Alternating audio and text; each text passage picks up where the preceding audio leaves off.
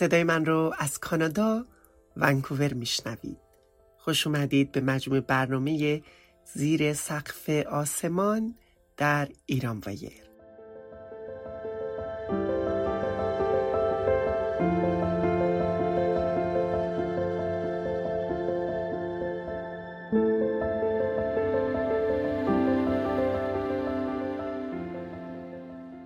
من شایا گلدوست در این برنامه روایتگر زندگی انسانهایی هستم که شاید کمتر اونها رو دیده باشید یا کمتر شنیده باشید و یا کمتر فهمیده باشید.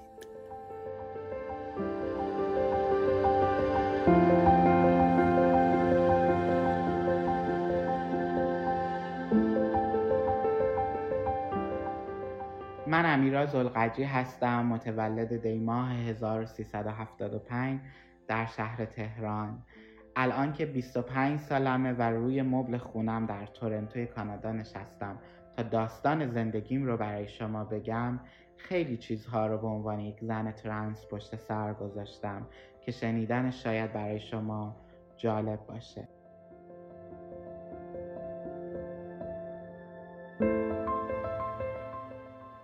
مهمان این قسمت از برنامه امیراست. امیرا زلقدری زن ترنس و کنشگر برابری جنسیتی. اما چی شد که امیرای کوچک کنشگری بزرگ شد؟ امیرای روزهای مدرسه امیرای کلاه به سر و کراوات به گردن. عشق کجای زندگی اون رو دگرگون کرد که راه رو از بیراه تشخیص داد و امروز این سوی دنیا در کشوری آزاد داستان زندگیش رو برای ما روایت می‌کنه. من فرزند چهارم یک خانواده هستم که قبل از من سه تا دختر دسته گل در اون به دنیا اومدن. من که چهارمی بودم باید پسر می شدم توی خانواده ای که دستشون به دهنشون می‌رسه و طبعا سنتی هستن من از خیلی از مزیت هایی برخوردار بودم که پسر بچه های همسن و سالم برخوردار نبودن. ولی وقتی که هفت سالم شد به نظر می رسید که من نمی‌تونم وارث اون چیزهایی باشم که پدر و مادرم داشتن در اون طبقه اجتماعی. به خاطر اینکه به اندازه کافی مرد نبودن و این باعث می شد که دائما کارهای من کوچکترین کارهای من در ترازوی قیاس زنانه و مردانه قرار بگیره. یادم حتی وقتی که نقاشی می کردم برای من توی خونه می خوندن زن نقاش نشو نقاش فقیره غذای نقاشان نون و پنیره. نمی‌دونستم وقتی بزرگ میشم نه نقاش میشم نه زن می‌گیرم. امروز به جای نقاشی زبان سیاست یاد گرفتم. تا یک روزی بچه های شبیه من توی مملکتم بتونن با هنر صحبت کنن بدون اینکه قضاوت بشن بتونن اون چیزی باشن که دلشون می‌خواد امیرایی که میگه به اندازه کافی مرد نبود چه چیزی اون رو کمتر شبیه به مردها می‌کرد؟ چطور بود؟ یا میبایست چطور میبود؟ وقتی که بچه بودم احساس نزدیکی بیشتری با مادر و خواهرام داشتم و احساس می‌کردم توی جمع هایی که اونها میرن جایگاه خودم رو می‌تونم پیدا بکنم و احساس امنیت و آرامش داشته باشم. این احساس رو با پدرم نداشتم. احساس می‌کردم که وقتی باهاش بیرون میرم همش منتظرم که کی تموم میشه ما برگردیم خونه. احساس خجالت می‌کردم. توی مدرسه هم همین بود. مدرسه پسرانه برای من احساس استراب داشت و من توی بچگی نمیفهمیدم این استراب برای چیه. کسی هم نبود که بهم به توضیح بده. اما نه ده ساله که بودم این ماجرا تغییر کرد. من وارد یه تئاتر مذهبی شدم. و تونستم یه نقشی رو اونجا بگیرم.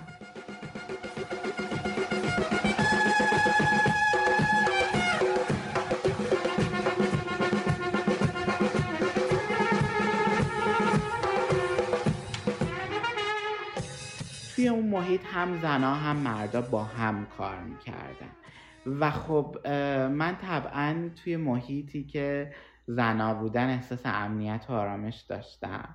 و از اون طرف می‌تونستم سر مامانم رو شیره بمالم که خب من با مردم دوستم و مامانم فکر می‌کرد که خب من از اینها مرد بودن و یاد می‌گیرم.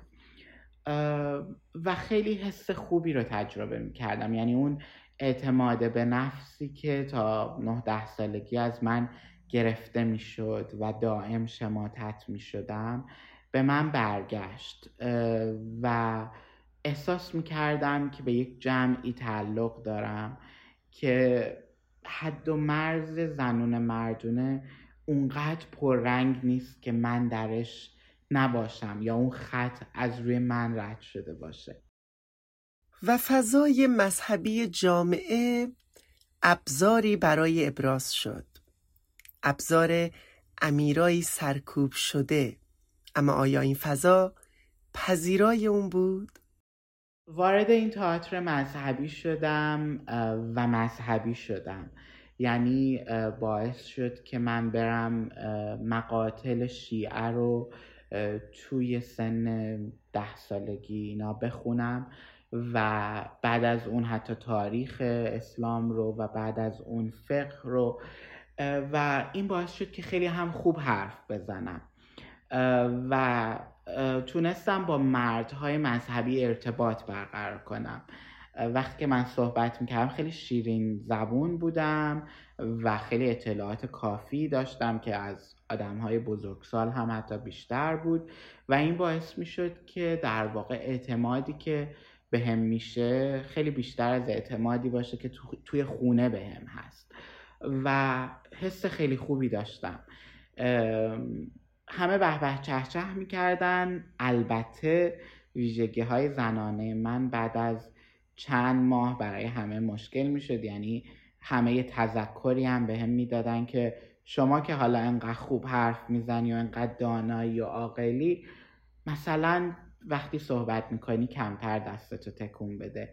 کمتر با به صحبت بود حتی در واقع بعضیاشون برای من نسخه هم صادر می‌کردن. مثلا می‌گفتن وقتی حرف می‌زنی تسبیح دستت بگیر که اشوه های زنونت دیده نشه. یا سعی کن که با صدای کلوفتر حرف بزنی. خب من نمیفهمیدم.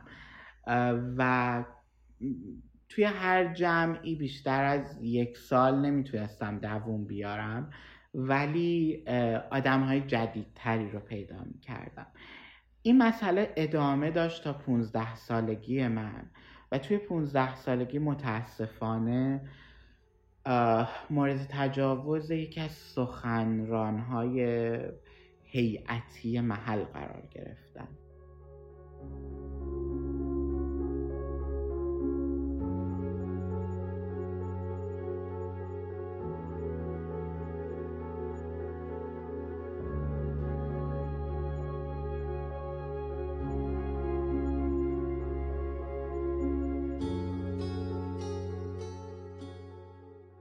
خیلی ها فکر می‌کنم وقتی به یه بچه تجاوز میشه اون بچه هم جنسگرای ترانس میشه. اصلا اینطور نیست. در عوض یک فردی که مثل من هم جنسگرای ترانسه وقتی تو بچگی بهش تجاوز میشه خیلی مشکلات بیشتری رو به دوش می‌کشه. به خاطر اینکه اون تا اون لحظه ممکنه مثل من نتونسته باشه. در مورد فانتزیای جنسیش یا چیزایی که تو ذهن نوجواناتون سن میاد حتی با دوستاش حرف زده باشه. بچه هایی که به جنس مخالف گرایش دارن معمولا می‌تونن با هم صحبت کنن راجع به فانتزی های جنسیشون راجع به تصاویری که توی ذهنشون میاد.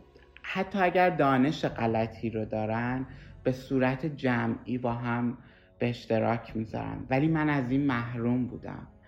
به خاطر همین وقتی که به هم تجاوز شد احساس می‌کردم از کره ماه خوردم رو زمین.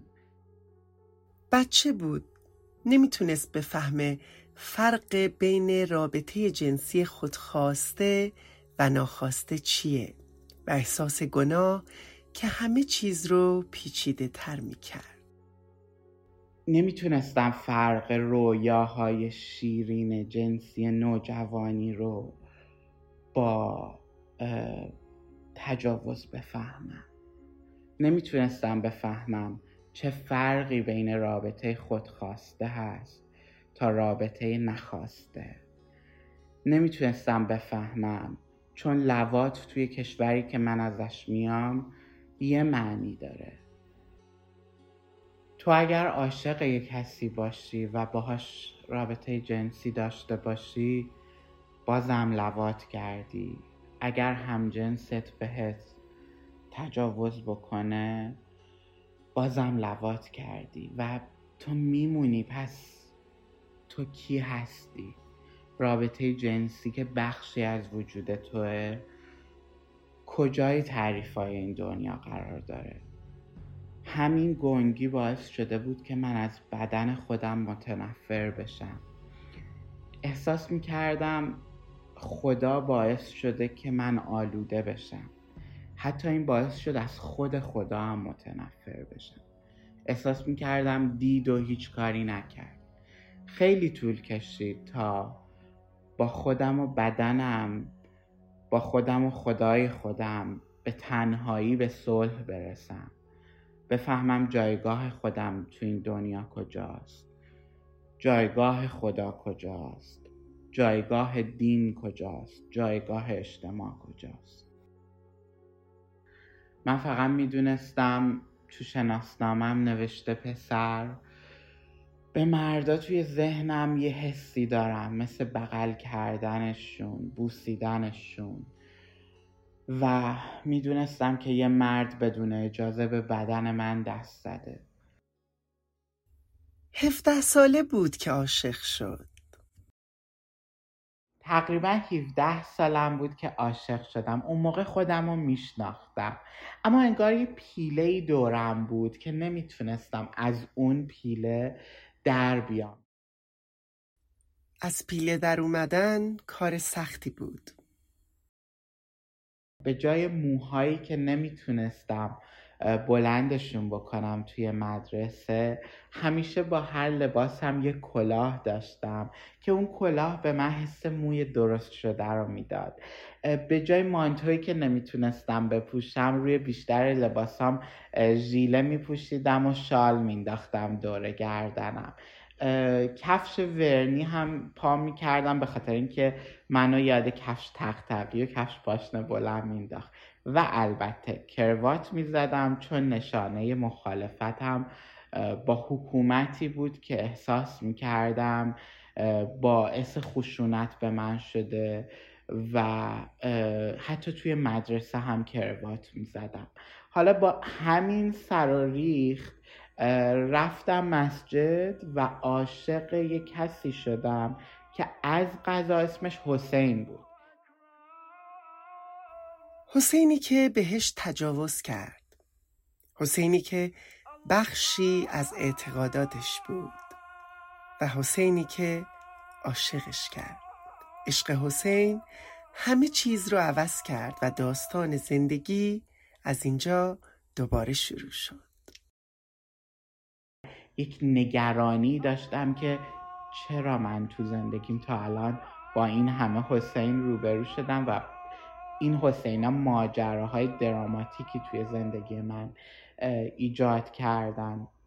خلاص عاشق حسین شدم. یا بهتر بگم اول اون عشقش رو به من نشون داد و من پای این عشقی که تو دلم ایجاد شده بود موندم. اما یه مسئله وجود داشت. من وقتی که عاشق حسین شدم و با حسین آشنا شدم با هویت خودم با حسین آشنا نشدم. چرا؟ به خاطر اینکه من توی جامعه زندگی می کردم که جمهوری اسلامی به شدت دو قطبیش کرده بود.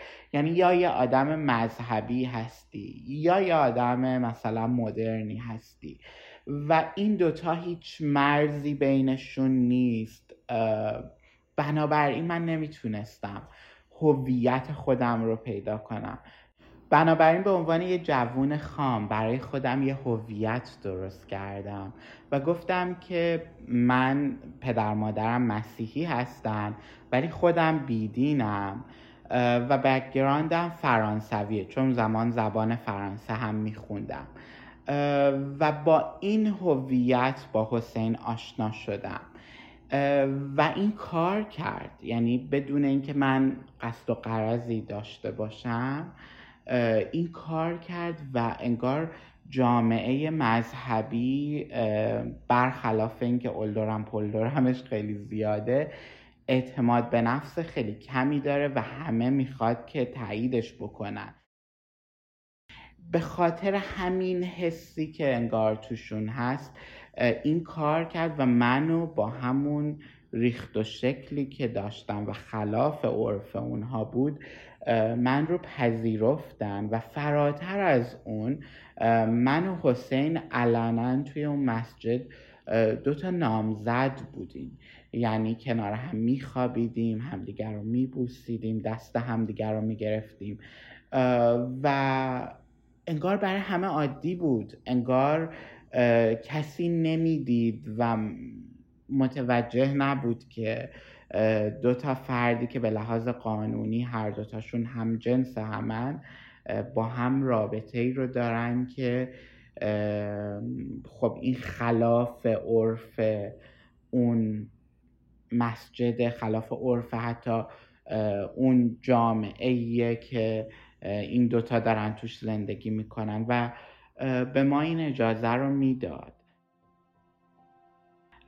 حسین حتی این دوست داشتن رو مخفی نمی کرد و دائم عشق خودش رو با شعرهایی که در ادبیات فارسی هست با شعرهای عارفانه توصیف می‌کرد و منم متقابلا همینطور.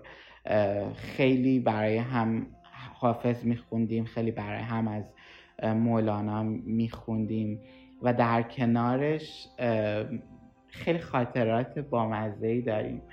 با هم جیگرکی می‌رفتیم دم صبح. وقتی تاکسی سوار می شدیم اگه راننده تاکسی به من توجه می کرد حسین یه حس پروتکتیوی داشت. یه حس این که بخواد مثلا از من محافظت کنه داشت. و مثلا یه جوری به راننده تاکسی نشون می‌داد که به عشق من زیاد توجه نکن. این اون زمان البته در من خیلی جذاب بود. بعدها فهمیدم مردی که اینطوری فکر می‌کنه با اون کلیشه های سنتی این رفتارها رو داره زیاد نمی‌تونه من رو به اون خواسته ای که از زندگی دارم برسونه. ولی اون زمان چون تو اون جامعه بودم الگو برداریام هم شبیه اون جامعه بود برای من اینا شیرین بود و خلاصه ما خیلی عاشق هم شدیم این عشق و هم نشون می‌دادیم. یه جایی رسید که اطرافیان حسین به من فشارشون خیلی زیاد شد که مسلمون شد. و من واقعا مونده بودم چی کار بکنم. از طرف اینها به یک فردی اعتقاد داشتن به اسم سید محسن تهرانی که خونش تو شهر قدس قوم بود و این آقا میگفتش که علم غیب داره و در واقع سر دل آدم ها رو می‌خونه و خلاصه اینها من رو بردن پیش این آقای تهرانی که سالی یه بار به شاگرداش وقت می‌داد و این آقای تهرانی با من صحبت کرد و من نفهمید که من در واقع اصالتا مسیحی یا فرانسوی یا هیچ کدوم از اینا نیستم.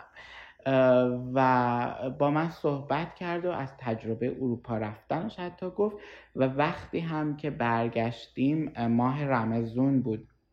وقتی از اتاق شخصی این آقا برگشتیم رو به همه شاگرداش کرد. گفت این پسر هر وقت که می‌خواد بیاد خونه من. با این کارش جوری به من هم قداست داد چون شاگردانش سالی یه بار می‌تونستن این آقا رو ببینن و من مونده بودم واقعا. یعنی توی مخمسه گیر کرده بودم که نمی‌دونستم چی کار کنم. تصمیم گرفتم از یه جایی به بعد به حسین ماجرا رو بگم. یعنی بگم من مسیحی نیستم. من در واقع فرانسوی نیست بکگراندم و واقعیت رو بهش بگم. و وقتی که واقعیت رو بهش گفتم حالا من ناخواسته شده بودم ابراهیم بوتشکن یه کسی که حسین از بچگی این رو بوت کرده بود خانوادهش این رو بوت کرده بودن حالا توی آزمایش انگار واقعا الهی میشکست و بوتها که شکسته شد حسین دیگه حسین سابق نبود. گاهی که از آدمها اعتقاد و باورشون رو بگیری دیگه هیچ چیز نیستن. مثل بوتی که شکسته میشه و ادهی خدایی برای پرستیدن ندارن. خب من که واقعیت هم رو نمی‌تونستم تغییر بدم. ولی می‌تونستم دروغی که گفته بودم رو راستش رو بگم از حسین خواستم که من رو ول کنه. اگر یا اگر من بهش آسیبی زدم در واقع هر طور که فکر می‌کنه جبران کنم. ولی اون اون زمان احساس می‌کنم اصلا توی شرایطی نبود به لحاظ روحی که درست تصمیم بگیره. و خواست به خودش دروغ بگه. گفت من می‌دونستم و من دوستت دارم و رفتارش تغییر کرد. یعنی گفت من تو رو میپذیرم ولی رفتارش تغییر کرد و رفتارش خیلی آزاردهنده شد با من. اولا خب این رو میپذیرفتم. بعد از یه مدت این رفتار باعث شد که منم جوون بودم به یه مشکلاتی بر بخورم و خیلی مثلا گریه می کردم خیلی حالم بد بود از خونه گذاشتم رفتم. و این مشکل رو بیشتر کرد. یعنی مسئله گرایش جنسی ما بولد شد و حسین برای دفاع از خودش در واقع مجبور شد که بگه که من خودم رو به اون میچسبوندم یا من در واقع هم جنسگرا هستم. حتی از الفاظ بدتری استفاده کرد. من هم جنسگرا هستم و در واقع من مشکلم. این مشکل دیگه حتی بیشتر از من و حسین بود و یه جوری اون مسجدم می‌خواست من رو به عنوان یه شری که حالا افتاده بود به جونش و این آقای تهرانی رو هر لحظه زیر سوال ممکن بود ببره از خودش دفع کنه. و همین باعث شد که رابطه ما به هم بخوره. و این برای من خیلی سخت بود. با این حال عاشقش موندم. و وقتی که مجبور شدم ایران رو هم ترک کنم یکی از دلایلش یا می‌تونم بگم مهمترین دلیلش خودم نبودم. این بودش که حسین در امون باشه و اتفاقی برای حسین نیفته چون من تبدیل به شخصیت شورشی شدم بعد از حسین که می‌رفتم و با هویت خودم این بار با آدم های مذهبی با آدم هایی که ملا بودن خیلیاشون در مورد همجنسگرایی علنا صحبت می‌کردم. تو اون دورانی که شرایط خیلی بد بود عشق حسین یه قدرت زیادی به من می‌داد. یا باعث می‌شد که صدامو بلند نگه دارم. می‌دونی وقتی که آدم احساس می‌کنه عزیزش رو ازش گرفتن نمی‌تونه سکوت کنه. منم نمی‌تونستم. در برابر حکومتی که حسین رو از من گرفت یا حتی نذاش من به صورت عادی از حسین جدا بشم سکوت کنم. به خاطر همین صدامو بردم بالا توی ترکیه هم نوشتم حرف زدم. و نمی ترسیدم با اینکه خیلی تهدیدات بود. اصلا نمی ترسیدم از هیچی نمی ترسیدم چون عاشق بودم. دلیل فعالیت های من تا به امروز هم همون عشقه. حالا این عشق از یک جایی به بعد معنیش برای من تغییر کرد. از عشق به حسین تبدیل شد عشق به همه اونچه که در هستی هست. ولی به هر حال عشق بود که باعث اون شجاعتی می‌شد که آدم ها می‌دیدن و می‌گفتن مثلا امیرا یا اون موقع امیر حسین چه سختیایی رو تو ایران پشت سر گذاشته یا جلوی کیا وایستده و الان که تو ترکیه هستم چطور جلوی خیلی از آدم ها میسته به خاطر اینکه من چیزی برای از دست دادن نداشتم. و یک چیز بزرگی توی زندگیم به دست آورده بودم به اسم عشق. این ادامه داشت تا این اواخری که من داشتم تقریبا از ترکیه می اومدم بیرون و یکی از دوستای حسین اینستاگرام من رو اتفاقی دید و سلام علیک کردیم و اینا. من نتونستم خودم رو کنترل در واقع بکنم. و از حسین نپرسم. ازش پرسیدم که حال حسین چطوره؟ گفت اون از وقتی که ازدواج کرده کرج نمیاد. بعد گفتم ازدواج کرده و تمام اون رویایی که ساخته بودم توی ذهن خودم فرو ریخت. و این فرو ریختن درد داشت ولی برای من یه حکمتی یه عاقل شدنی رو هم به همراه داشت. یعنی دیگه تصویر خیالی حسین نبود که آرومم کنه. واقعیت نبودنش بود و واقعیت عاشقی که با بود و نبودش تجربه کرده بودم.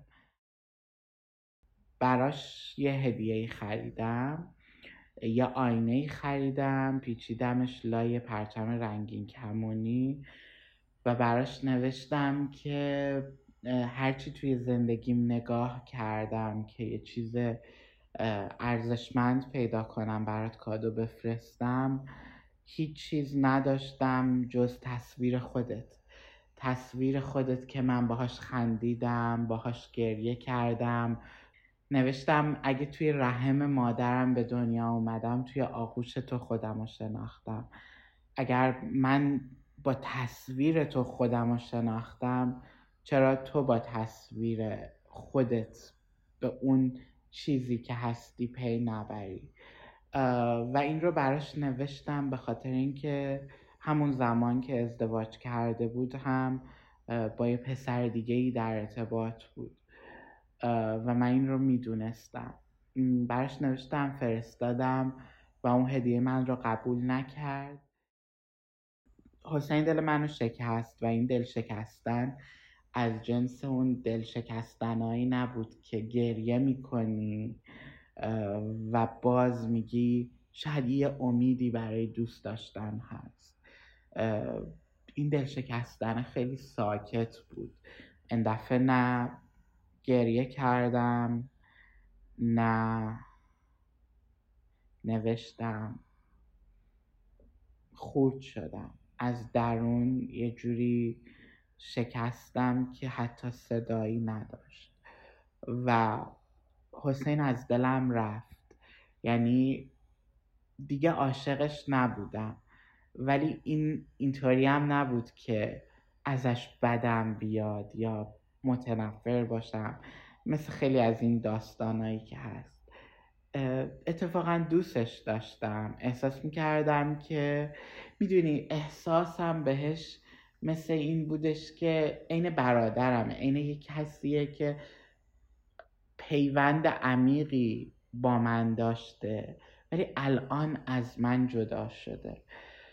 و درست زمانی بود که می اومدم کانادا و خیلی روزای سختی بود. پدرم رو هم تازه از دست داده بودم.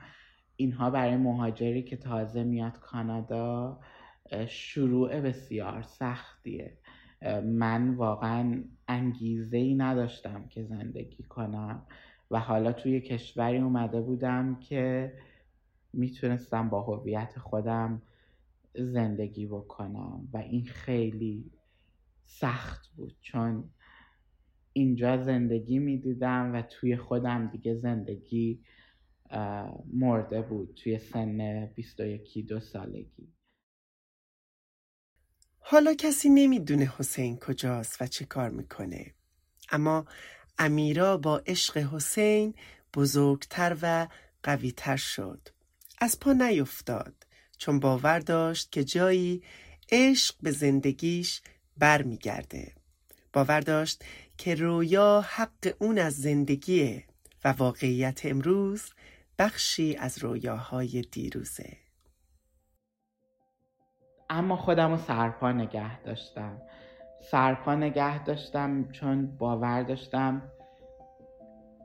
یه جایی زندگی به من برمیگرد. سرپا نگه داشتم چون دیگه عاشق حسین نبودم ولی میفهمیدم عشق چیه. بعدها توی زندگیم دنبال عشق گشتم ولی متوجه شدم که عشق خیلی زیباست. مثل یه ساحل طوفانیه که توی عکسا توی نقاشی ها زیباترین ساحل ممکنه. ولی نمیشه آدم توش خونه بسازه.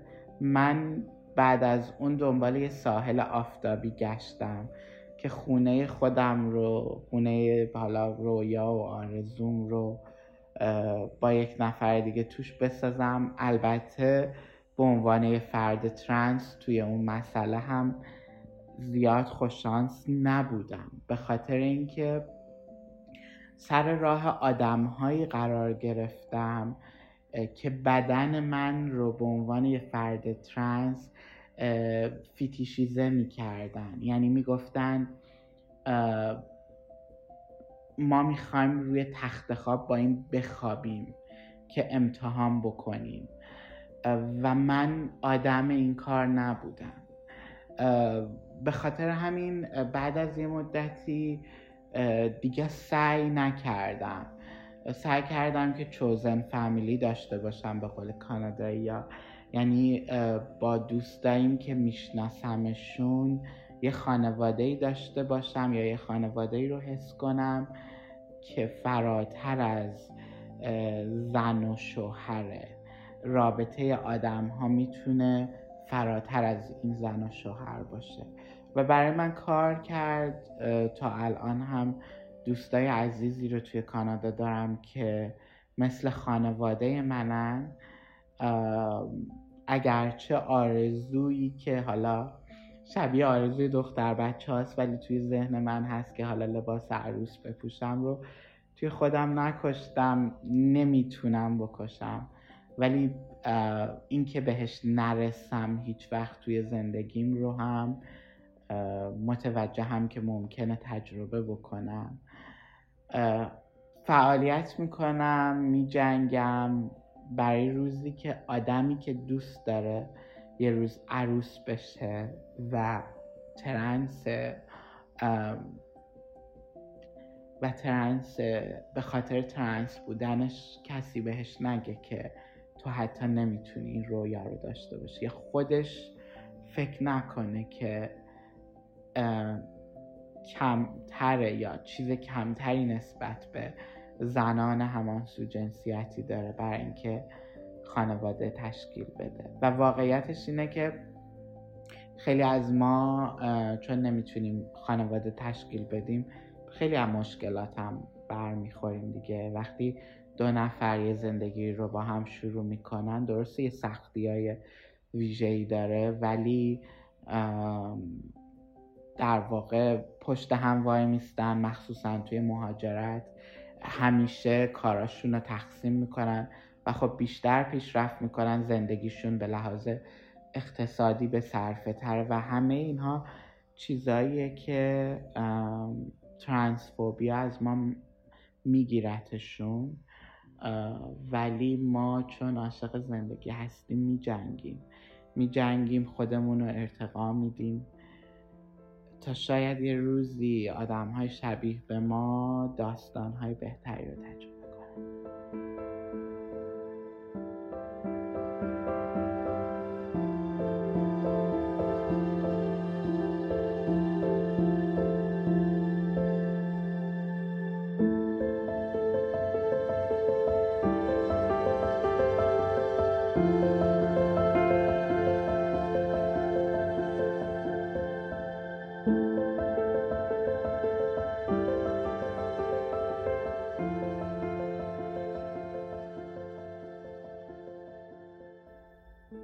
هر کدوم از ما قصه داریم.